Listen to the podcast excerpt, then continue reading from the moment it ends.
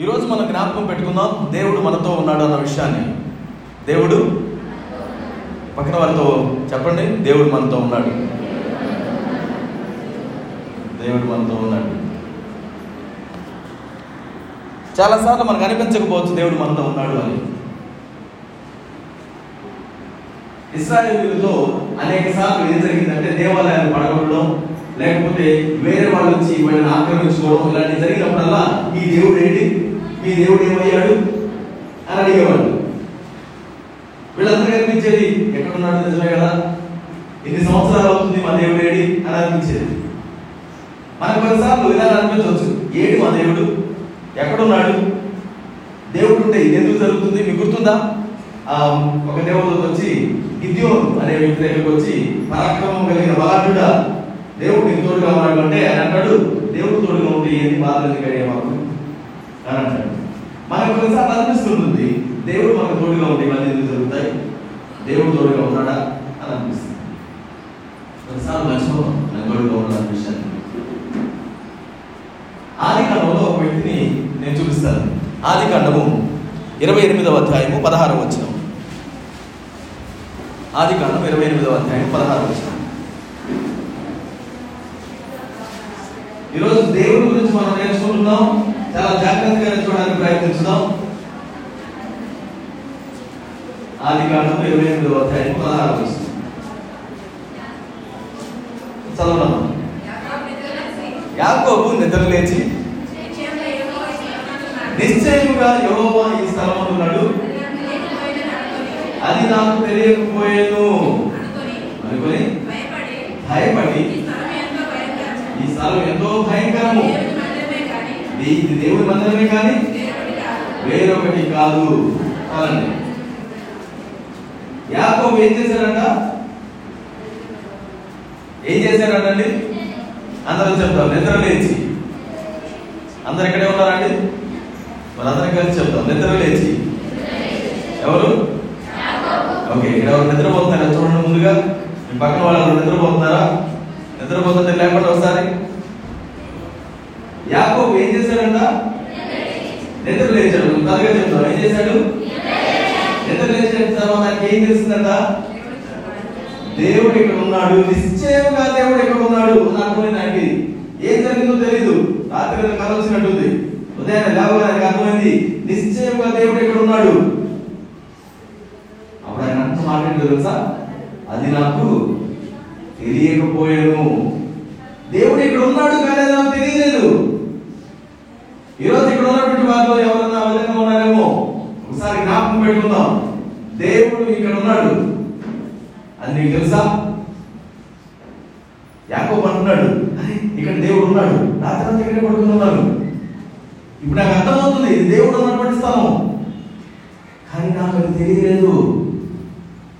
మామూలుగా వచ్చాను పడుకున్నాను దేవుడు ఉన్నాడు నాకు తెలియలేదు.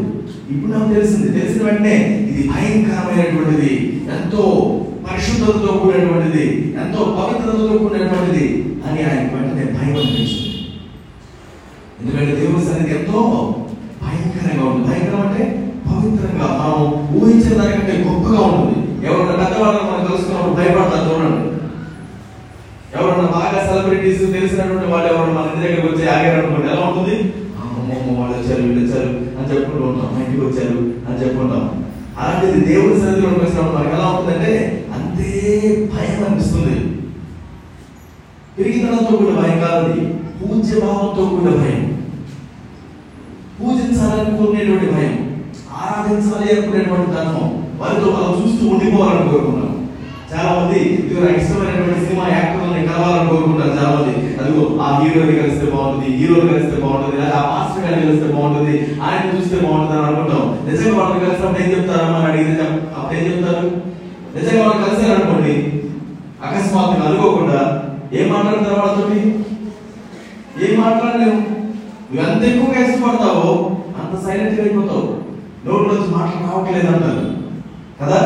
నోట్లోంచి మాటలు రావట్లేదు. ఎందుకని? వాళ్ళంతే అంత ఇష్టం వాళ్ళంతే నీకు ఉన్నటువంటి అభిమానం అంతా నువ్వు ఆరాధిస్తున్నావు ఒక రకంగా.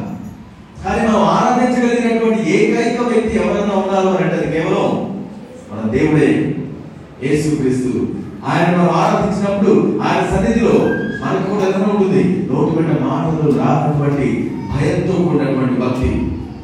అలా యాకోబు దేవుడు ఎక్కడున్నాడు? నిశ్చయంగా. సందేహం లేదు. కానీ అది మాత్రం నాకు తెలియదు మన జీవితాల్లో కూడా చాలా సార్లు దేవుడు మనతో ఉంటాడు. అయినప్పటికీ కూడా మనకు తెలియకుండా జరిగిపోతూ ఉంటుంది. మనకు తెలియకుండా జరిగిపోతూ ఉంటుంది. ఈరోజు గుర్తుపెట్టుకుందాం. దేవుడు మనతో ఉన్నాడు అంటే అది మనం గుర్తించాలి. గుర్తించాలి. ఈ పక్కన వాళ్ళ వ్యక్తికి చెప్తాం దేవుడు నీతో ఉన్నాడు. అది నీకు తెలుసా? నేను చెప్పట్లేదమ్మా ఒకసారి చెప్పడానికి ప్రయత్నిస్తాం దేవుడు నీతో ఉన్నాడు. అది నీకు తెలుసా?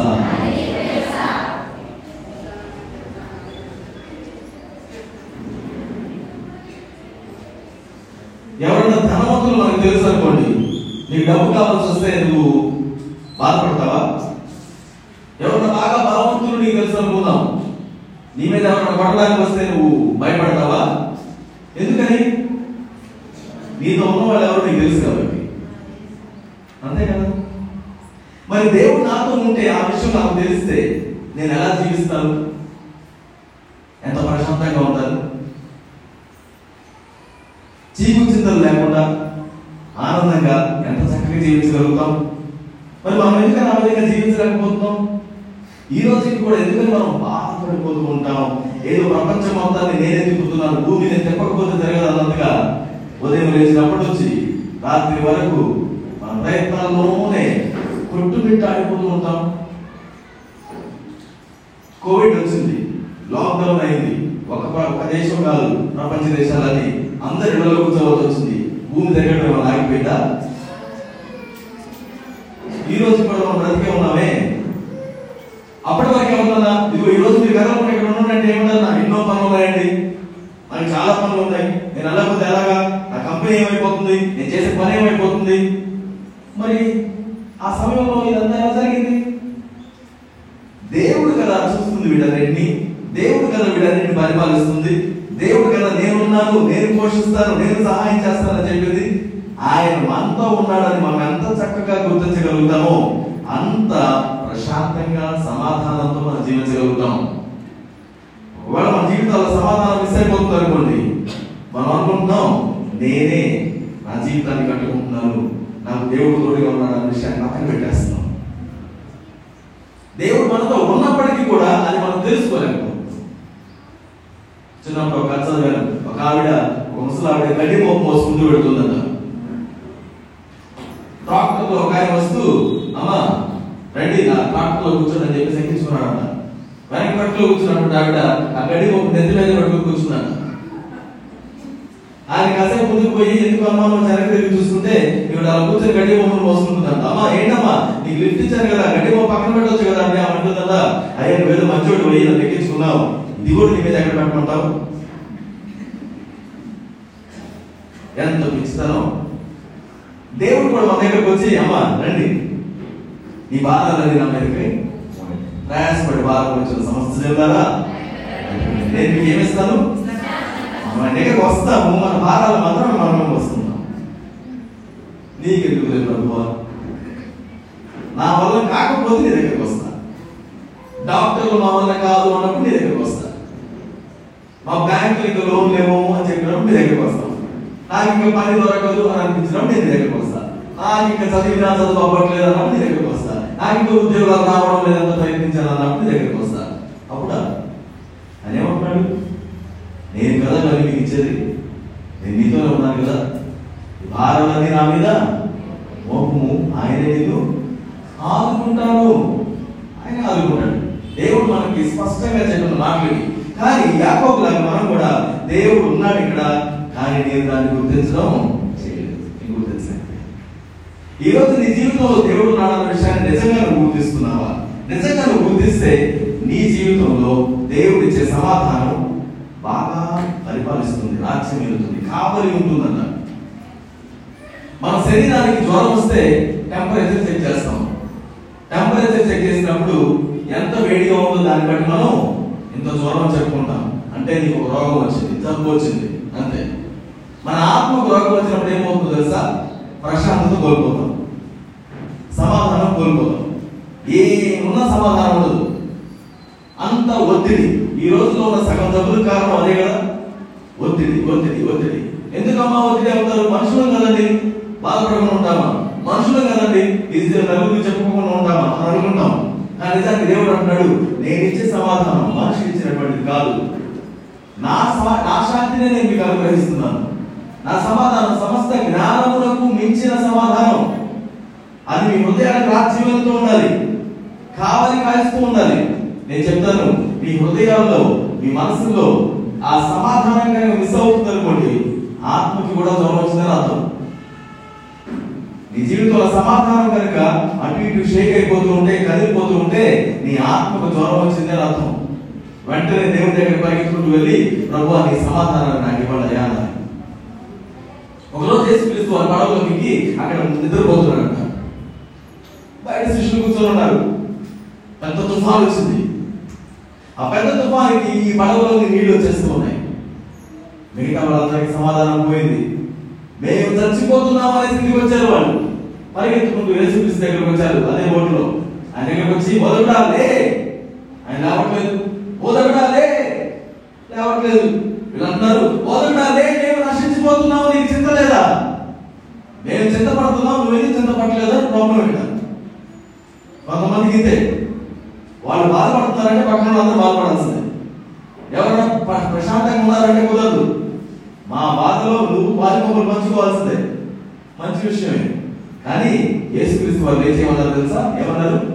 అల్ప విశ్వాసారా ఎందుకు సందేహపడుతున్నారు అరే ఒక పక్క మీరు చచ్చిపోయాక చచ్చిపోయినట్టు ఉన్నావు. నీ చుట్టుపక్కల కనపట్లేదు నీళ్ళు నీళ్ళు వస్తుంది నువ్వు కూడా ఇక్కడే ఉన్నావు కదా. నేను కూడా ఇక్కడే ఉన్నాను కదా. కూడా ఇక్కడే ఉన్నావు కదా? అవును. నేను కూడా ఇక్కడే ఉన్నాను కదా? మరి నేను చచ్చిపోతున్నాం చింత లేదా అంటారంటయ్యా నేను కూడా ఉన్నాను కదా మీతో? నాకేదైనా అయితే కదా మీకు అవ్వేది నేనెవరిని సర్వశక్తి కలిగినటువంటి దేవుణ్ణి నేనెవరిని ఏదైనా చేయగలిగినటువంటి వాడిని నేనెవరిని నా నోటి మాటతో సమస్తాన్ని కూడా చేయగలిగినటువంటి వాడిని ఇక మరి నేను నీతో ఉన్నాను కదా? అవును కదా? మరి ఎందుకు అంత అవిశ్వాసం ఆయన లేచి గాలిని గతించగానే గాలి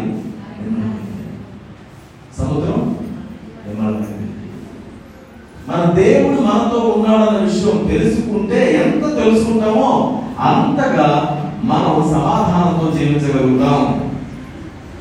పక్కన వరకు తిరిగి సమాధానంతో నింపబడు అని చెప్తాం చేయబట్టుకుని చేయబట్టుకుని చెప్పిన సమాధానంతో నింపబడు. నువ్వు చెప్పినటువంటి మాటలు దేవుడు నెరవేరుస్తాడని నువ్వు నమ్ముతున్నావా? నమ్మినటువంటి వారికి చెప్తాం సమాధానంతో నింపబడు.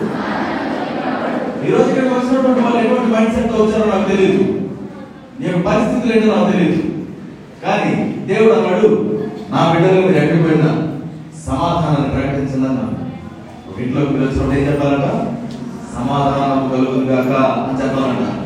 వాళ్ళు యోగ్యులైతే సమాధానం వాళ్ళు పొందుకుంటారు. ఈ రోజు మనం బిగ్గరగా చెప్తున్నాం సమాధానం కలుగును గాక అని చెప్తాం. దేవుడు మనకి సమాధానాన్ని ఇచ్చాడు. ఆ ఓట్లో ఉన్నటువంటి వాళ్ళకి దేవుడు అక్కడ ఉన్నాడని తెలిసినా కూడా అసమాధానం ఏర్పడిపోయింది. కలత వచ్చేసింది. కలవరపడిపోయారు ఎందుకు కలవరం అంటున్నాడు దేవుడు? దేవుడు నాతో ఉంటే అది నేను గుర్తించడం నా బాధ్యత. యాకోబు నిద్ర లేచి గుర్తించాడంట. ఇంకా మంది ఎవరైనా నిద్రపోతుంటే జాగ్రత్త పడతాం. దేవుడు నీతో ఉన్నాడు. ఆయన పేరు ఇమాన్యుయల్ అని చెప్పుకుంటాం. ఇమాన్యుయల్ అంటే? దేవుడు మనకు తోడు. దేవుడు మనకు తోడై ఉన్నాడు.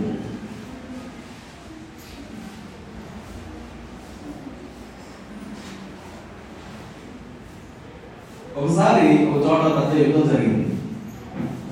ఆ యుద్ధం జరుగుతుంటే ఒక పార్టీ వాళ్ళు ఓడిపోయారు ఇంకో పార్టీ వాళ్ళు గెలిచారు. మొత్తానికి ఆ యుద్ధం సంశయించిపోయింది. గెలిచినటువంటి రాజు ఆనందంగా ఉన్నాడు. ఈ ఓడిపోయిన రాజు వెనక్కి వెళ్ళి వాళ్ళ మంత్రులతో మాట్లాడుకుంటున్నాడు. ఇదిగో వాళ్ళని ఎలాగైనా మనం గెలవాలి. వెన్ను పడవాలి. ముందు ఆ రాజు దగ్గరికి పంపించి ఆ రాజుని చంపించండి అని చెప్పేసి ఈయన కూర్చున్న రహస్య మందిరంలో మాట్లాడుతున్నాడంట వీళ్ళు ఆ రాజు చంపడానికి అక్కడికి వెళ్తే వాళ్ళు వెళ్ళేటప్పటికి వీళ్ళు ఏదైతే ప్లాన్ చేసుకున్నారో ఆ ప్లాన్ ఆ రాజు ముందే తెలిసిపోయిందంట. ఎక్కడైతే రాజు చంపాలని వీళ్ళు అనుకున్నారో ఆ విషయం ఆయన ముందే తెలిసిపోయింది. ఎలా తెలిసిపోయింది? తెలియలేదు. సరే వీళ్ళు మళ్ళీ వెనక్కి వెళ్ళారు. వెనక్కి వెళ్ళి ఈ ప్లాన్ వర్కౌట్ కాలేదు. ఇంకొక ప్లాన్ చేద్దాం. ఇంకొక ప్లాన్ చేశారు. మళ్ళా వెళ్ళారు ఆ రాజును చంపడానికి. అది కూడా పని చేయాల ఆయన ఎవరు చెప్పేశారంట ఇదిగో ఆ రాజు ఈ విధంగా నేను చంపాలనుకుంటున్నాడు అని ఈయన తప్పించుకున్నాడు. వీళ్ళు మళ్ళా వెనక్కి వెళ్ళి తలగొట్టుకుంటున్నారు ఇదేంటి? మనం ఇక్కడ కూర్చొని మాట్లాడుకుంటున్నాం. వాడికి ఆ విషయం తెలిసిపోతుంది. మనలో ఎవరో నమ్మక దోషం చేస్తారు అని అన్నాడు రాజు కోపంతో. అప్పుడు ఒక ఆయన వచ్చారట రాజా మేమందరం చాలా ఫెయిట్ఫుల్ ఉన్నాయి మనలో ఎవ్వరు కూడా నమ్మక ద్రోహం చేయడం మరి మనం అనుకున్న ప్లాన్ మన వాళ్ళకి తెలుసు కదా. ఈ ప్లాన్ వాళ్ళకి ఎలా తెలుస్తుంది? అప్పుడు ఆయన అన్నాడంట వాళ్ళ మధ్యలో ఒక ప్రవక్త ఉన్నాడు. ఆ ప్రవక్త మనం ఇక్కడేం మాట్లాడుకుంటామో ఆయన వెంటనే తెలిసిపోతుంది మనం ఒక ప్లాన్ చేసుకున్న తర్వాత ఆ ప్లాన్ ఆ ప్రవక్త రాజు తెలియజేస్తున్నాడు అని చెప్పాడంట ఆ ప్రవక్త పేరేంటి? మంది పరిచయం మనిషి ఇప్పుడు ఈ రాజు గారు ఏమన్నాడంటే సరే అయితే ముందు ఆ ప్రవక్తను కొడుకున్నాడు అన్నాడు. ఆ ప్రవక్తను చేస్తే ప్రాబ్లం సాల్వ్ కదా? సరే బయలుదేరారు. చాలా సమూహాలు వేసుకుని వచ్చారు. పెద్ద సైన్యం తీసుకుని వచ్చారు. రాత్రి పూట వచ్చి ఆ ప్రవక్త ఉన్నటువంటి ఇంటి దగ్గరికి వచ్చి చుట్టుముట్టారు. ఈ ప్రవక్త దగ్గర ఒక శిష్యుడు ఉన్నాడు. ఆ శిష్యుడు ఉదయాన్నే నిద్రలేచి కళ్ళు దులుపుకుంటూ బయటకు వచ్చాడు. తలుపు తెరిచి చూస్తే చుట్టూ పెద్ద సైన్యం ఉంది. శత్రువుల సైన్యం అది. శత్రువుల సైన్యం చుట్టూ చూడగానే వెంటనే భయం వచ్చేసింది. భయం వచ్చేసి భయం ఎత్తుకుంటూ తన గురువు దగ్గరికి వెళ్ళాడు. ఆ ప్రవక్త దగ్గరికి వెళ్ళాడు. అయ్యా మన ఇంటి చుట్టూ కూడా పెద్ద సైన్యం వచ్చింది అన్నాడట. భయపడిపోతూ సరే చూద్దామని చెప్పేసి ఈయన బయటకు వచ్చి దేవుడు నాకు చెప్పలేదే? అన్నాడు ప్రవక్త చెప్పకపోయాడని దానికి ఒక కారణం ఉంటుంది. అని అనుకున్నాడు. ఈ తలుపు తెచ్చి బయట చూడగానే సైన్యం కనబడుతుంది కానీ ఈ ప్రవక్త చూస్తున్న సైన్యం ఈ శిష్యుడు చూసిన సైన్యం కాదు. ఈ శిష్యుడు కనపడుతున్న సైన్యం శత్రువుల సైన్యం. ఈ ప్రవక్త కనపడుతున్న సైన్యం మాత్రం దేవదూతల సైన్యం కనపడుతుంది. ఈ ప్రవక్త అన్నాడంట దేవా వీడి కళ్ళు తెరు ఈ శిష్యుడికి అర్థం కదా ఇదేంటి? నా కళ్ళు ఉన్నాయి కాబట్టి కదా ఇది దగ్గరికి వచ్చే చెప్పాను సైన్యం వచ్చిందని. కళ్ళు తెరవమంటావు ఏంటి? కళ్ళు తెరువు దేవా అంటే దేవుడు ఇతని కళ్ళు తెరిచాడంట. ఏం చూసినప్పుడు ఇక్కడ ఒక సైన్యం ఉంది. కానీ ఈ సైన్యం వెనక దీనికంటే గొప్పదైనటువంటి దేవదూతల సైన్యం ఇది కనబడింది ఎంత గొప్ప విషయం. అప్పుడు ఆయన అన్నాడంట మనతో ఉన్నవాళ్ళు వీళ్ళకంటే చాలా గొప్పవాళ్ళు రెండవ రాజుల గ్రంథంలో ఈరోజు అంతా చదువుతాం. చదవాలని కోరుకుంటున్న వాళ్ళు రెండవ రాజుల గ్రంథం ఆరవ అధ్యాయం పదహారవ వచనంలో ఆ మాటను చదువుతారు. రెండవ రాజులు ఆరు పదహారు. భయపడవద్దు. మన పక్షంలో వారు వారి కంటే. అధికులై ఉన్నారు. మామూలుగా కంటికి కనబడేటువంటి వారు మాత్రం మన పక్షంగా లేని వారు శత్రువులు. వారికి కీడే కనపడుతుంది కానీ అక్కడ ప్రవక్త చెప్తున్నాడు మన పక్షంగా ఉన్న వారికంటే ఏమండి? మన పక్షంగా ఉన్నవారు వీరికంటే అధికులై ఉన్నారు. గొప్పవాళ్ళు ఇంకా పెద్దవాళ్ళు ఎక్కువ సంఖ్యలో ఉన్నారు. భయపడాల్సిన అవసరం లేదు. ఈ రోజు నీకు నేను చెప్తున్నాను నీవు చూస్తున్నటువంటిది కీడై ఉండొచ్చేమో. నీవు చూస్తుంది శత్రువులు అయి ఉండొచ్చేమో. నువ్వు చూస్తుంది విఫలత ఫెయిల్యూర్ అయి ఉండొచ్చేమో. అది ఏదైనప్పటికీ కూడా నీ పక్షాన ఉన్నటువంటి దేవుడు వారికంటే గొప్పవాడు. అక్కడ ఉన్నటువంటి వాళ్ళ దేవుడు సైన్యం. కానీ యేసు క్రీస్తు వారు వచ్చిన తర్వాత ఆయన అన్నాడు నేనే నీకు తోడుగా ఉన్నాను. ఒక సైన్యం దగ్గరకు వస్తేనే వీళ్ళు మనకంటే గొప్ప వాళ్ళు అధికులు అని చెప్పారు. అలాంటిది దేవుడే మనతో ఉంటే ఇంకెంత గొప్ప విషయం అది? కదా? దేవుడికి వందనాలు చెల్లిస్తామా ఇందాక చెప్పారు ఎలా వందనాలు ఎలా చెల్లిస్తారు మీ సొంత మామిలో చెల్లించాలి ఆ తెలుగులో దేవుని స్తోత్రం అనొచ్చు హీబ్రూలో హల్లెలూయా అనొచ్చు చప్పట్లు కొట్టొచ్చు కేకలు వేయొచ్చు ఏదైనా చేయొచ్చు కానీ నీ సొంత భార్యలో దేవుని చూపించు దేవుడు మనతో ఉన్నది దేవునికి వందనాలు చెల్లించుదాం.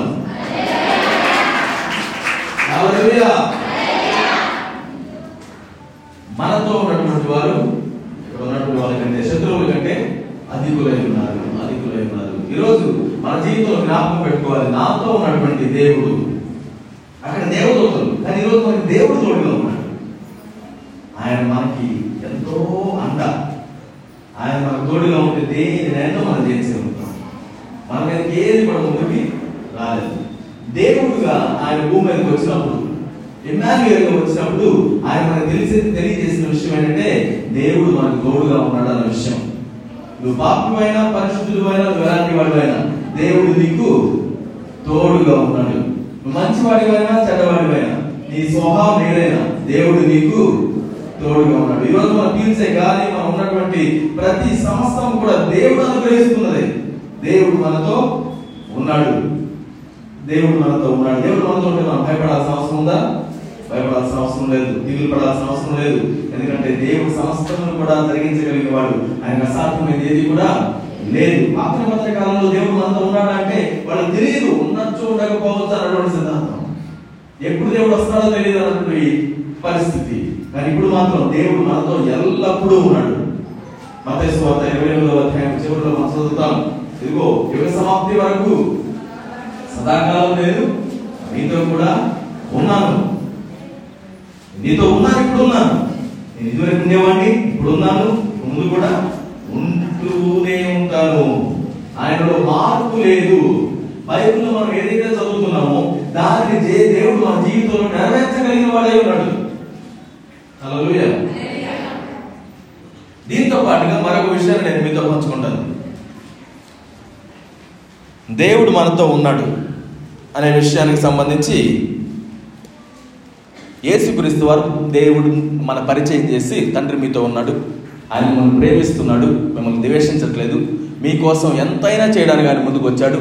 కాబట్టి దేవుడు లోకమును ఎంతో ప్రేమించెను అనే విషయాన్ని యేసుక్రీస్తు వారు మనకు తెలియజేశారు. ఇక్కడ ఒక ప్రశ్న అడుగుతాను. దేవుడు మనతో ఉన్నాడు అనేటువంటిది మనం గుర్తించగలుగుతున్నాం కదా? అందరు గుర్తించగలుగుతున్నారా? దేవుడు మనతో ఉన్నాడు అనేటువంటి దానికి దేవుడు మనలో ఉన్నాడు అనే దానికి తేడా ఉందా? మరలా చెప్తాను. దేవుడు మనతో ఉన్నాడు అనేదానికి దేవుడు మనలో ఉన్నాడు అనేదానికి తేడా ఉందా? వ్యత్యాసం ఉందా? ఎంతమంది ఈ రెండు ఒకటే అని చెప్తారు? దేవుడు మనతో ఉండడం దేవుడు మనలో ఉండడం రెండు ఒకటే అనే వాళ్ళు ఎంతమంది ఉన్నారు? ఉంటే చేతులు ఎత్తి చూపించండి. ఎవరు లేరా?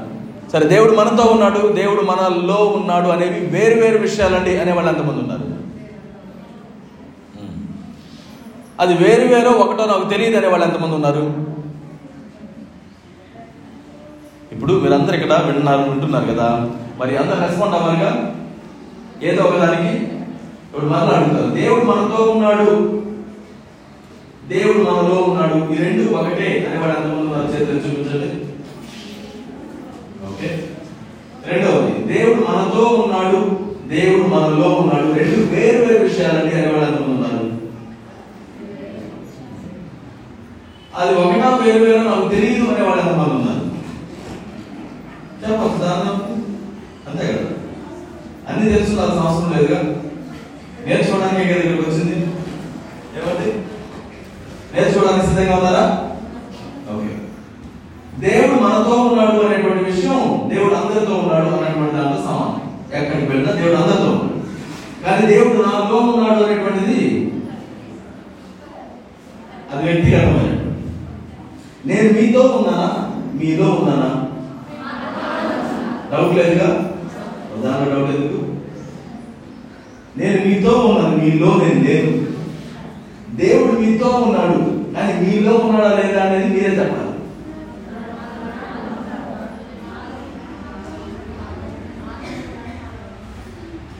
నేను మీ ఇంట్లో ఉన్నానా? మీ ఇంట్లో ఉన్నానా? అంతే. ఒకవేళ మీ ఇంట్లో ఉండాలి అంటే ఏం చేయాలి? మీటింగ్ నేను రావాలి. మీరు నన్ను రానివ్వాలి. అంతే కదా? అది నీడు దేవుడు మనతో ఉన్నాడు అనే దానికి మీరు చేయగలిగింది ఏం లేదు. దేవుడు మనతో ఉన్నాడు. అందరితో ఉన్నాడు. దానికి మన పని ఏం లేదు. ఆయన మనం ప్రేమించాడు కాబట్టి ఆయన వచ్చేసాడు. దీన్ని పర్మిషన్ అడగకుండా వచ్చేసాడు. కానీ మనలో ఉండాలి అంటే మాత్రం మనం పర్మిషన్ దేవుడు దెయ్యం లాగా మనం పక్కడు కొంతమంది అనుకుంటారు చర్చికి రాగానే దేవుడు నాలోకి వచ్చేస్తాడని. దేవుడు నీలో కాదమ్మా ఆయన ఒక బోధం కాదు ఆయన దెయ్యం కాదు. దెయ్యం నీకు పడితే నీకు కూడా తెలియదు నీ పక్కన వాళ్ళు వస్తుంది నీకు పెట్టిందని దెయ్యం. తర్వాత చెప్తాను నీకు దెయ్యం పెట్టింది కదా ప్రవర్తించావు? అందుకే నీ బట్టలు చిరిగిపోయాయి అని చెప్పి చెప్తారు కానీ దేవుడు అలా పడడు నీకు తెలియకుండా నీ పర్మిషన్ లేకుండా నీ జీవితంలోకి దేవుడు ప్రవేశించడు నువ్వు నమ్మితే నువ్వు కోరుకుంటే దేవుడి జీవితంలోకి వస్తాడు. కొంతమందికి ఆశ ఉంటుంది దేవుడి దగ్గరికి రావాలి దేవుడు నా జీవితంలో ఉండాలి దేవుడు ఆ, దేవుడిని నేను వెంబడించాలి అని. జక్కయ్యలాగా ఆశ ఉంటుంది. ఉదాహరణకి జక్కయ్య అన్నాడంట యేసుని నేను చూడాలి అనుకున్నాడంట. కానీ పొట్టివాడు యేసుక్రీస్తు చుట్టూనేమో పొడవాటి వాడు ఉన్నారు మరి యేసుక్రీస్తు చూడడానికి ఎలా సాధ్యమవుతుంది? అందుకని చెట్టెక్కేశాడు మనకు ఆశ ఉంటే ఏదైనా చేస్తాం. అంతేకాదు ఎవరస్తులు వాళ్ళు తెలుసు. మనకి ఏదైనా కావాలనుకుంటే ఏదో విధంగా చేస్తాం. ఎలాగైనా. అలా నేను చెట్టెక్కాడు యేసుక్రీస్తుని చూశాడు. ఇప్పుడు యేసుక్రీస్తు వాళ్ళు ఆయన ఇంకా ప్రేమించారు ఆయన ముందుకు వచ్చి ఏమన్నాడు? జగ్గయ్య నేను ఇంటికి రావాలనుకున్నా మొదటిగా ఒకవేళ ఊహించండి జగ్గయ్య చెట్టు మీద నేను చూడాలనుకున్నాను చూశాను అంతే చాలు ఇంకా నువ్వు రావాల్సిన అవసరం లేదు. అన్నాడు అనుకోండి కొంతమంది ఇలానే ఉంటాం దేవుని దగ్గరికి వస్తాం. దేవుడి గురించి తెలుసుకోవాలనుకుంటాం. వస్తాం ఆయన దగ్గరికి వస్తాం హాయిగా మనం పాటలు పడతాం వాక్యం వింటాం చాలా చక్కగా అన్ని చేస్తాం. కానీ దేవుడు వచ్చి నేను జీవితంలో ప్రవేశించాలనుకుంటున్నాను నీ ఇంట్లో రావాలనుకుంటున్నాను ఆ పర్మిషన్ ఇవ్వు. అని అంటే మాత్రం లేదు బాబా వచ్చేవారిని కలుస్తాను. వచ్చేవారిని కలుస్తాను. మీరు గమనించారా? మనం చర్చి దగ్గరికి వచ్చినప్పుడు మన జీవితాలు బాగుంటాయి మళ్ళా. బయటికి వెళ్ళిన తర్వాత మళ్ళీ మారిపోతాయి. అప్పుడు మనం ఏం చెప్తున్నాం? ఇదే చెప్తున్నాం. నేను వచ్చినప్పుడు మాత్రం పలకరించి చాలు నేను వెళ్ళేటప్పుడు మాత్రం నాతో రాకు. నాతో రాకు. అవునా కదా? మనం ఎలా ఉండాలి? ఆయన మనం ఆహ్వానించేవాళ్ళు. ఆయన మనతో ఎల్లప్పుడూ ఉండాలని కోరుకోవాలి. ఎల్లప్పుడూ. మరి పాత్ర ప్రవక్తలు చెప్తారు నేను ఎవరి సన్నిధిలో నిల్చుని ఉన్నానో ఆ యహోవా జీవంతో చెప్పడం వాళ్ళకి ఆనవాయితీ. వాళ్ళు తెలుసు వాళ్ళు ఎక్కడున్నా దేవుడి సన్నిధిలో నేను ఉన్నాను. రాజుల దగ్గర ఉన్నా ఎక్కడున్నా కానీ వాళ్ళు అదే మాట చెప్తారు. దేవుడి సన్నిధిలో నేను ఉన్నాను దేవుడు మనతో ఉన్నాడన్న విషయం మనం అర్థం చేసుకోవాలి. మొదటిగా రెండవదిగా దేవుడు మనలో ఉండాలి అని మనం ఆశపడాలి. ఆశపడాలి. ఆశపడటంతో పాటుగా మనం అవకాశం ఇవ్వాలి దేవుడికి. అవకాశం ఇవ్వాలి. ఇక్కడ వరకు వాళ్ళు ఎవరైనా ఏసైనా నా జీవితంలో మీరు రండి నన్ను మీరు పరిపాలించాలని అడగకపోతే దాన్ని మనం ఖచ్చితంగా చేయాల్సిన వారిగా నమ్ముకోవడం అంటే అర్థం ఏంటి? క్రైస్తవ కుటుంబంలో జన్మించమా కొంతమంది మీరు క్రైస్తవులేనా అంటే అవునండి అంటారు. ఎందుకు క్రైస్తవులమ్మా అంటే మా తండ్రి క్రైస్తవుడండి మా తల్లి క్రైస్తవులండి మా తాతగారు కూడా క్రైస్తవులేనండి వాళ్ళు ఇంకా పాస్టర్ గారు కూడా ఉన్నారండి అని చెప్తారు చాలా మంది ఈ కుటుంబస్తులు క్రైస్తవులు ఇద్దరు క్రైస్తవులు అయ్యి- అయిపోతారండి? లేదు. మరి క్రైస్తవులు ఎలా అవుతారు? ఏ విధంగా మనం దేవుడిని నమ్ముకుంటాం? యేసుని మనం ఎలా నమ్ముకుంటాం? ఆయన గొప్పవాడని తెలుసుకోవడం ద్వారా ఆయన మన పాపాలు తొలగించడం తెలుసుకోవడం ద్వారా అదంతా మంచిదే. అదంతా కూడా నమ్మడమే. మరి దేవుడిని నమ్మడం అంటే అర్థమేంటి అసలు? రోమిలకు రాసిన పత్రిక పదవ అధ్యాయం తొమ్మిదవ వచనంలో ఈ మాట ఉంటుంది. ఈ విషయాన్ని మీరు గుర్తించాలి నేర్చుకోవాలని నేను ఆశపడుతున్నాను. పదవ అధ్యాయం తొమ్మిదవ వచనం. యేసు ప్రభు అని మీ నోటితో ఒప్పుకొని దేవుడు ఆయన మృదులో నుంచి దేవుడని నీ హృదయం అందు విశ్వసించిన ఎడల నీవు రక్షింపబడదు ఇక్కడ రెండు విషయాలు మనం చూస్తున్నాం. ఏమేమి చూస్తున్నాం? మొదటిది ఏంటి యేసు ప్రభు అని నీ నోటితో ఒప్పుకొని మొదటి ఏం చేయాలి? దేంతో చేయాలి? నోటితో ఒప్పుకోవాలి. ఏమని ఒప్పుకోవాలి? మీరు కొంతమంది అటు దిగుతూ వస్తున్నట్టుగా నేను చూస్తున్నాను కొంతమంది మాట్లాడుతున్నట్టుగా పదాలు కలిగిస్తున్నారు మాట్లాడతారు నిజానికి ఈసారి అందరం ప్రయత్నిద్దాం మన నోటితో ఏమని ఒప్పుకోవాలని వాక్యం చెబుతుంది ఏం మాట్లాడాలంటుంది ఏసు ప్రభు అని? ఎక్కడ హృదయం ఉందా? నోటితో ఒప్పుకోవాలి. ఏసు ప్రభు అంటే అర్థం ఏంటి మనం అందరూ యేసు ప్రభు అని చెప్పుకుంటాం కదా ఏసు ప్రభు అని నోటితో ఒప్పుకోవడం అంటే అర్థం ఏంటి? రక్షకుడు కదా అదే ఉంది అక్కడ. ఏసు అంటే రక్షకుడు అని అర్థం. యేసు అంటేనే రక్షకుడు ఏసు ప్రభు అనేది ఆయన పేరా? పేరా కాదండి. పేరు. నిజానికి ఏసు అనేది ఆయన పేరు. మరి ప్రభు అనేది? ప్రభు అంటే బాధించేవాడు ఇంకా రాజు అభిషక్తుడు అంటే క్రీస్తవం క్రీస్తు అంటే అభిషక్తుడు ప్రభు అంటే పరిపాలకుడు యజమాని మాస్టర్ అడోనాయ్ అని పిలుస్తాం హీబ్రూలో. మాస్టర్ మరి యజమాని అని అన్నప్పుడు యేసు యజమాని అంటే ఎవరికి యజమాని చెప్తున్నాం మనం ఎవరితో చెప్తున్నాం ఏం చెప్తున్నాం యేసు నాకు యజమాని అని చెప్తున్నాం యేసు నాకు యజమాని అని అంటే నేనెవరిని? ఆయనకి. దాసుడు కదా? యేసు నాకు యజమాని అయితే నేను ఆయనకు దాసుడు నేను ఆయన దాసుడు ఎందుకు అయ్యాను? అసలు నేను దాసుడు ఎందుకు కావాలి? నేను దాసుడిగా ఎందుకు ఉండాలి నేను చదువుతుండే కదా. దాసుడిగా నేను ఎందుకు ఉండాలి ఎందుకంటే ఆయన మనల్ని కొన్నాడు కాబట్టి. ఆయన మనల్ని కొన్నాడు కాబట్టి. కానీ ఒక విషయం చెప్తాను. బానిస వ్యవస్థ అని ఒక వ్యవస్థ ఉంది. అంటే మనుషుల్ని బానిసలుగా కొని అమ్మేసేవాళ్ళు. కొనుక్కునేవాళ్ళు అమ్మేవాళ్ళు. కూరగాయలు కొనుక్కున్నట్టుగా వస్తువులు కొనుక్కున్నట్టుగా మనుషులు అమ్మేసేవాళ్ళు. కొన్ని వందల సంవత్సరాల క్రితం భూమి మీదనే చాలా సంవత్సరాలు జరిగేది మనుషులనే అమ్మేయడం ఎవరినంటే నల్ల జాతీయులు అమ్మేసేవాళ్ళు నల్ల జాతీయులు అంటే భారతీయులు కాదు. మనం నల్లగా లేవండి. మనం నల్లగా ఎప్పటికీ ఉండలేము. మీరు కొంతమంది అనుకుని ఉండొచ్చు. నేను నల్లగా ఉన్నాను ఎందుకంటే నువ్వు నల్లగా లేవు. నల్లగా ఉండేవాళ్ళు నువ్వు కావలేదని అర్థం అంతే నలుపు అంటే నలుపు. ఈ నలుపు. ఆ నలుపు భారతీయులు దాదాపు లేదు. అది ఓన్లీ నీకు వస్తుంటుంది ఆఫ్రికా కన్నా వాళ్ళకి పాప వాళ్ళకి ఎంత ఎక్కువగా కాబట్టి వాళ్ళు ఆ విధంగా ఉంటారు. అయితే వాళ్ళకి నాగరికత కూడా అంత ఎక్కువగా లేకుండా ఉంటే ఇదివరకు. అటువంటి సమయంలో ఆ ప్రాంతాల్లోనికి వర్తకానికి వ్యాపారం చేయడానికి వెళ్ళినటువంటి వాళ్ళు వాళ్ళని స్మగ్లింగ్ చేసుకొని కిడ్నాప్ చేసేసి వాళ్ళ దేశానికి తీసుకెళ్ళిపోయి అక్కడ ఒక మార్కెట్లో వాళ్ళు పెట్టేవాడు దాన్ని బానిసల మార్కెట్ అని పిలుస్తారు. దానిలో మన కూరగాయల మార్కెట్లో కూరగాయలు ఉన్నట్టుగా మనుషులు నమ్మేవాళ్ళు. అలా అమ్ముతూ ఉంటే ఒకసారి ఒక సంఘటన జరిగింది. ఇప్పుడు ఆ వ్యవస్థ లేదు దాన్ని బట్టి దేవునికి వందనాలు. ఇదివరకు మాత్రం ఆ వ్యవస్థ లేదు ఒక ధనికుడైనటువంటి ఆయన ఆ మార్కెట్కి వెళ్ళి ఆ మార్కెట్లో ఉన్నటువంటి అందరం చూస్తున్నాడు. ఎందుకంటే ఎవరిని కొందామా అని ఆ మార్కెట్లో ఉన్న వాళ్ళందరికీ కూడా వ్యవస్థలుగా ఉంటారు. ఎలాంటి వస్త్రాలు వేసుకుని ఉంటారు వాళ్ళందరూ కూడా. ఒక వస్తువు లాగా వాళ్ళని ట్రీట్ చేసేవాడు ఒక మనిషి లాగా వాళ్ళని ట్రీట్ చేసేవాడు కాదు. వాళ్ళని చూసి వాళ్ళ సంఖ్యలతో కనబడి ఉంటారు. ఒక కర్ర పట్టుకొని చూసి వీళ్ళు మన పనికి వస్తారా చెక్ చేసుకొని కొనుక్కొని తీసుకెళ్ళేవాళ్ళు. కొనుక్కున్నటువంటి యజమాని వాళ్ళు ఏదైనా చేయొచ్చు. వాళ్ళు చంపినప్పుడు కేసు అలాంటివి ఉండవు. ఎందుకంటే వీళ్ళు మనుషులాగా కూడా వాళ్ళు గుర్తించరు. ఒక జంతువు కంటే హీనంగా చూస్తారు. పని కోసం ఉపయోగించుకుంటారు. వాళ్ళు ఎలా ట్రీట్ చేసినా కానీ ఎవ్వరు వాళ్ళు ఏమంటారు అనడానికి లేదు.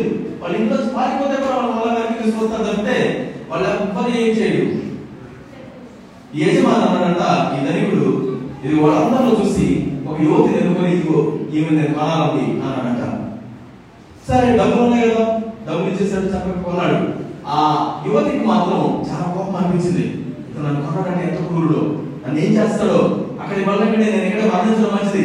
అని చెప్పేసి ఆ కోపంతో ఆయన మీద ఉమ్మి వేసేసిందట. ఆమె ఏం ఊహించింది? ఉమ్మి వేస్తే ఎవరైనా ఖాళీ ఉంటారా వరకు ఉంటారా కొన్నాడు ఏం చేస్తాడు? అవసరం అక్కడే చంపేస్తాడు. ఎవరేమన్నది లేదు కాబట్టి.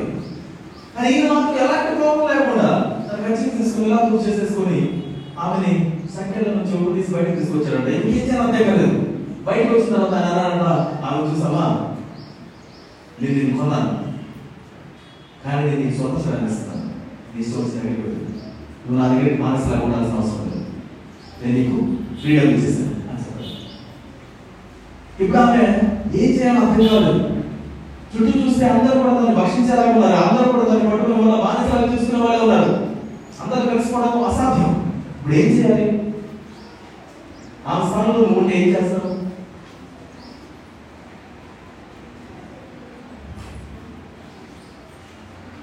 ఆమె అనుకుందంట ఇది ఎవరో నాకు తెలియదు ఆయన డబ్బులు పెట్టినాను అన్నాడు నేను ఉమ్మి వేసినా కూడా తుడుచుకున్నాడు కానీ నన్ను ఏమాత్రం గాయపరచలేదు. ఎంతకు మించి నా మీద శ్రద్ధ చూపించేవాళ్ళు ఎవరు ఎవరైనా ఉంటారా ఉండరు ఆమె అనుకుందంట నేను ఈ దగ్గర ఉంటే బాగుంది అన్న తర్వాత అని ఆయన దగ్గరికి అడగాలి కదా. వీళ్ళ అడిగిన దయా నేను నీ దగ్గర వచ్చాను. నేను నీ దగ్గర పరివారంగా ఉంటాను విలాసీగా ఉంటాను సంతోషుకుంటాను నీ దగ్గర పని చేసుకోవడానికి. ఆయన అన్నాడంట నీ ఇష్టం అయితే స్వతంత్రాలు నేను ఎదురు కొనాలని నా దగ్గర ఉండాల్సిన అవసరం లేదు కానీ నువ్వు కానీ చేయాలి అని అనుకుంటే రా పర్వాలేదు ఎంత సంతోషం ఎంత సంతోషం కదా ఈరోజు గుర్తిస్తున్నాం మనం అందరం ఇప్పుడు ఎలాంటి బానిసల మార్కెట్లో నిలబడబడ్డాం మనం అందరం కూడా బానిసలు పాపానికి అందరం ఏ పాపము లేదు. అందరం కూడా ఏ భేదము లేకుండా పాపం చేసిన వారిగా దేవుని కృప నుంచి మనం కోల్పోయిన వారిగా ఉన్నాం. మహిమను కోల్పోయాం. సాతాను మనల్ని వేలపాటి వేస్తున్నాడు మన మీద అధిక యజమాని చెల్లిస్తూ ఉన్నాడు. అప్పుడు ఏసు విశ్వాసం వారు చదవరంట అయ్యో నేను నాకు మాత్రం కొనాలి. ఇవి నేను కొనాలనుకుంటున్నాను. ఎంత? ఎంత? నీ ప్రాణాన్ని ఇవ్వాలి? సరే నా ప్రాణాన్ని ఇవ్వాలని నేను కోరుకుంటాను. ఎందుకంటే నేను అంతగా ప్రేమిస్తున్నారు కాబట్టి ఆయన ప్రాణాన్ని చెల్లించేసేసి మనల్ని కొన్నాడంటారు మన కొన్న తర్వాత ఇంకో మాట చెప్తున్నాడు. నేను ఇది కొన్నాను కానీ నేను నీకు స్వతంత్రాన్ని ఇస్తున్నాను. లీగల్గా నేను నీకు యజమాని కానీ నీకు మాత్రం నేను స్వతంత్రాన్ని చేశాను నీకు ఇష్టం వచ్చింది నువ్వు? చేసుకోవచ్చు. మనం నిజంగా తెలివైన అయితే దేవుడు నన్ను కొన్నాడు నా పాపాన్ని తొలగించాడు నా మీద అప్పులు తొలగించాడు అని నాకు అర్థమైంది అప్పుడు మనం ఆయన దగ్గరికి వెళ్ళి అడగాలి అయ్యా నాకు మీరు యజమానిగా ఉంటారా? యజమానిగా ఉంటారా? ఆ యువతి ఒకవేళ ఆయన దగ్గరికి వెళ్ళకుండా ఎవరో వచ్చి రక్షించారు నన్ను బయటికి తీసుకొచ్చారు మాత్రమే అనుకుంది అనుకోండి ఆమె ఎక్కడికి వెళ్ళిపోయేది అంతా వెళ్ళిపోయేది జీవితం. కానీ ఇప్పుడు మాత్రం ఆమె ఆయన దగ్గరికి వెళ్ళి అడిగింది మీరు నాతో నేను మీతో ఉండాలని కోరుకుంటున్నాను అని. ఈరోజు దేవుడు నాకు ఇది చేశాడు అది చేశాడు నన్ను రక్షించాడు నా పాపాలను తొలగించాడు అని మీరు తెలుసుకోవచ్చు. అయితే ఆయన దగ్గరికి వెళ్ళి చేసేయ నా జీవితంలో ఉండాలని నేను కోరుకుంటున్నాను. నీవు నాకు యజమానిగా ఉండాలని ఆశపడుతున్నాను అని అడగకపోతే ఆయన నీ జీవితంలో లేనట్లే. ఆయన చేసినవన్నీ నీకు తెలిసి ఉండొచ్చు. కానీ నీ జీవితంలో ఆయన ఉండడానికి నువ్వు పర్మిషన్ ఇవ్వకపోతే అవకాశం ఇవ్వకపోతే ఆయన నీ జీవితంలో లేదు మీకు గుర్తుంది కదా? మన ప్రకటన గ్రంథంలో చదువుతాం మూడవ అధ్యాయం ఇదిగో నేను తలుపు నుంచొని తలుపు తడుతున్నాను మీలో ఎవరైనా నా స్వరం విని తలుపు తెరిచిన నేను లోపలికి వచ్చి మీతో కూడా భోజనం చేస్తాను మీతో నివసిస్తాను అనే మాట మనం చూస్తున్నాం. ఈ రోజు యొక్క ఆ తలుపు చప్పుడు నిలబడుతుందా మీకు మీ హృదయంలో? దేవుడు అడుగుతున్నాడు నన్ను రాలేదు నీ హృదయంలో. నీ స్వతంత్రం ఉంది. కానీ నన్ను యజమానిగా చేసుకున్నామంటే నీకే మంచిది అది. నాకంటే నిన్ను ప్రేమించగలిగిన వాళ్ళు ఎవరు కూడా లేదు. ఎందుకంటే నేను నిన్ను కలిగి ఉన్నాను.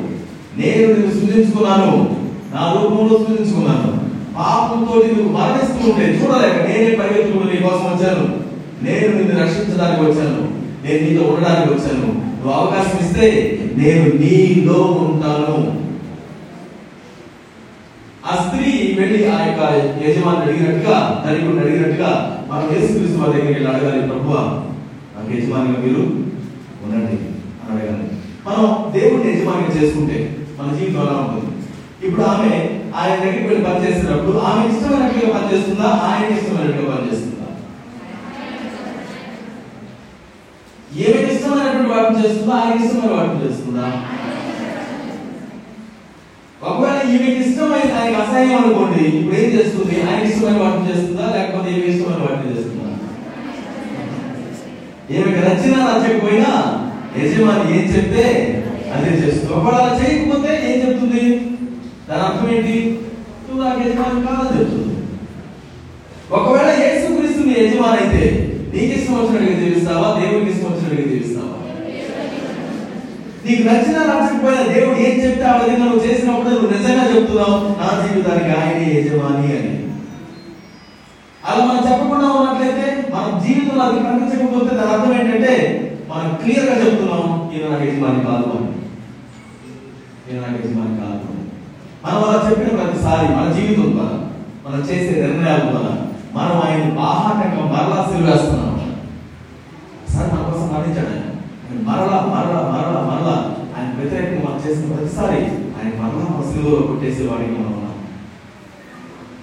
ఈరోజు దేవునికి నిన్ను నువ్వు అప్పగించుకో నీ జీవితంలో ఆయనకి నువ్వు ఆయన నిన్ను పరిపాలించు సామర్థ్యం కూడా చదువుతాం. నీ ప్రవర్తన అంతటి ఎందు ఆయన అధికారం వరకు అని నువ్వు ఒప్పుకోకపోతే దేవుడు అధికారం చలాయించి నీ జీవితం మీద ఆయన చాలా మంచి వ్యక్తి మంచి దేవుడు ఆయన నీ మీద నీకు ఇష్టం లేకుండా నిన్ను పరిపాలించడు ఇందాక చెప్పాను కదా నీకు ఇష్టం లేకుండా ఒక దైవం నిన్ను పీడించినట్టుగా దేవుడు నిన్ను పీడించడు నువ్వు అవకాశం ఇస్తేనే నీ జీవితంలో అధికారాన్ని ఇస్తేనే ఆయన అధికారం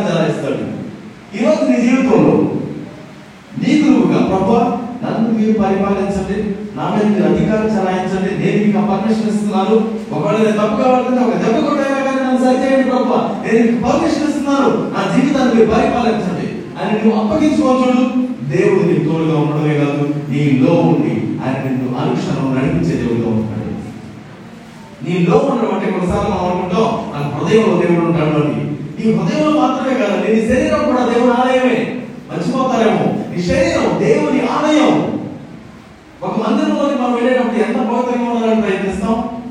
ఎంత ప్రశాంతంగా ఉండాలని కోరుకుంటాం? నీ శరీరమే దేవుని మందిరం అంటే ఇంకెంత చక్కగా దాన్ని ట్రీట్ చేయాలి? శరీరమే దేవుని మధ్యము నీ మనస్సు దేవుడికి అప్పగించు నీ హృదయాన్ని దేవుడికి అప్పగించు నీ ఆత్మ దేవుడికి అప్పగించుకో నీ సమస్తాన్ని దేవుడికి అప్పగించుకో సజీవ యాగముగా నీ శరీరమును ఆయనకు అర్పించడమే నిజమైన ఆరాధన అని వాక్యం చెప్తుంది. నీవు దేవుడి అధికారంలో నిలబడినంత వరకు దేవుడిని నడిపిస్తూనే ఉంటాడు. ఈ విషయాన్ని గుర్తుపెట్టుకోవాలి. దేవుడికి అవకాశం ఉంది మీ జీవితంలో. ఆయన పరిపాలిస్తాడు. ఆమె ఈ రోజు ఇక్కడ ఉన్నటువంటి వాళ్ళు రెండు రకాల వాళ్ళు ఉంటారు ఒకటి ఆయన మీద ఆయన్ని ఆహ్వానించుకున్నాం అన్నమాట ఆయన దగ్గర వస్తూ ఉంటాడు చాలా సంవత్సరాల నుంచి కానీ ఆయన్ని యజమానిగా చూడకుండా ఉన్న వాళ్ళు ఉంటారు ఒకవేళ ఆ విధంగా ఉన్నట్లయితే ఈ రోజే ఆ స్థానాన్ని ఆయన ఇవ్వు. అడగడం నువ్వు చేయాల్సింది.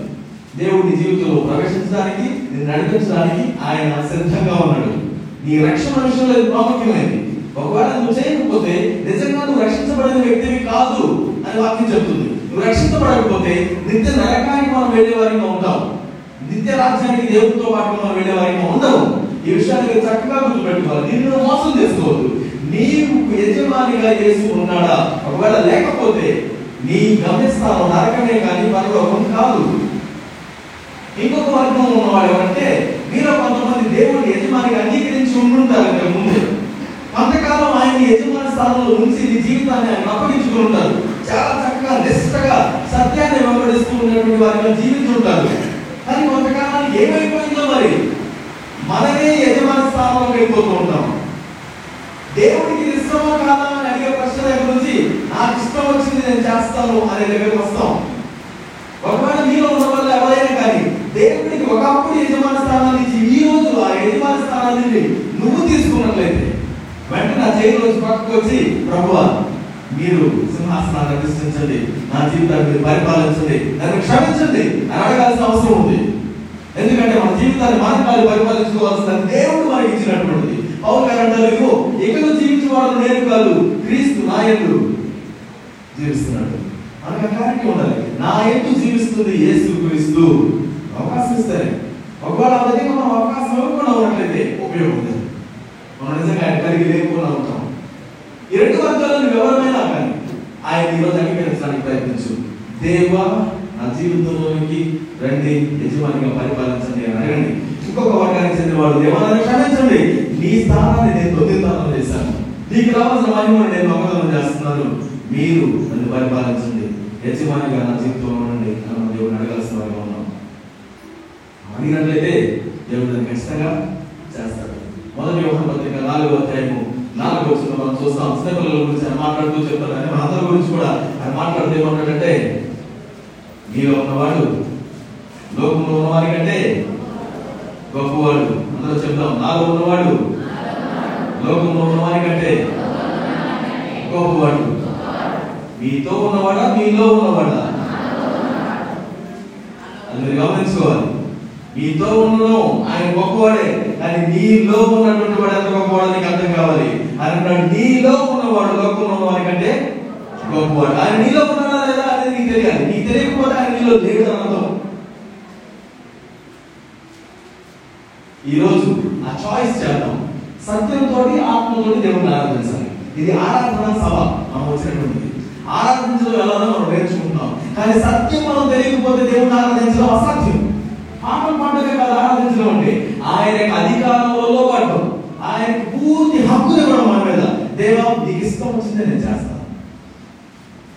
నీకు నీకు ఇష్టం లేని దాని నుంచి నేను దూరంగా వెళ్ళిపోతాను అది నాకు ఇష్టమైన. అది నాకు ఎంత గొప్పగా అనిపించిన యోసేపు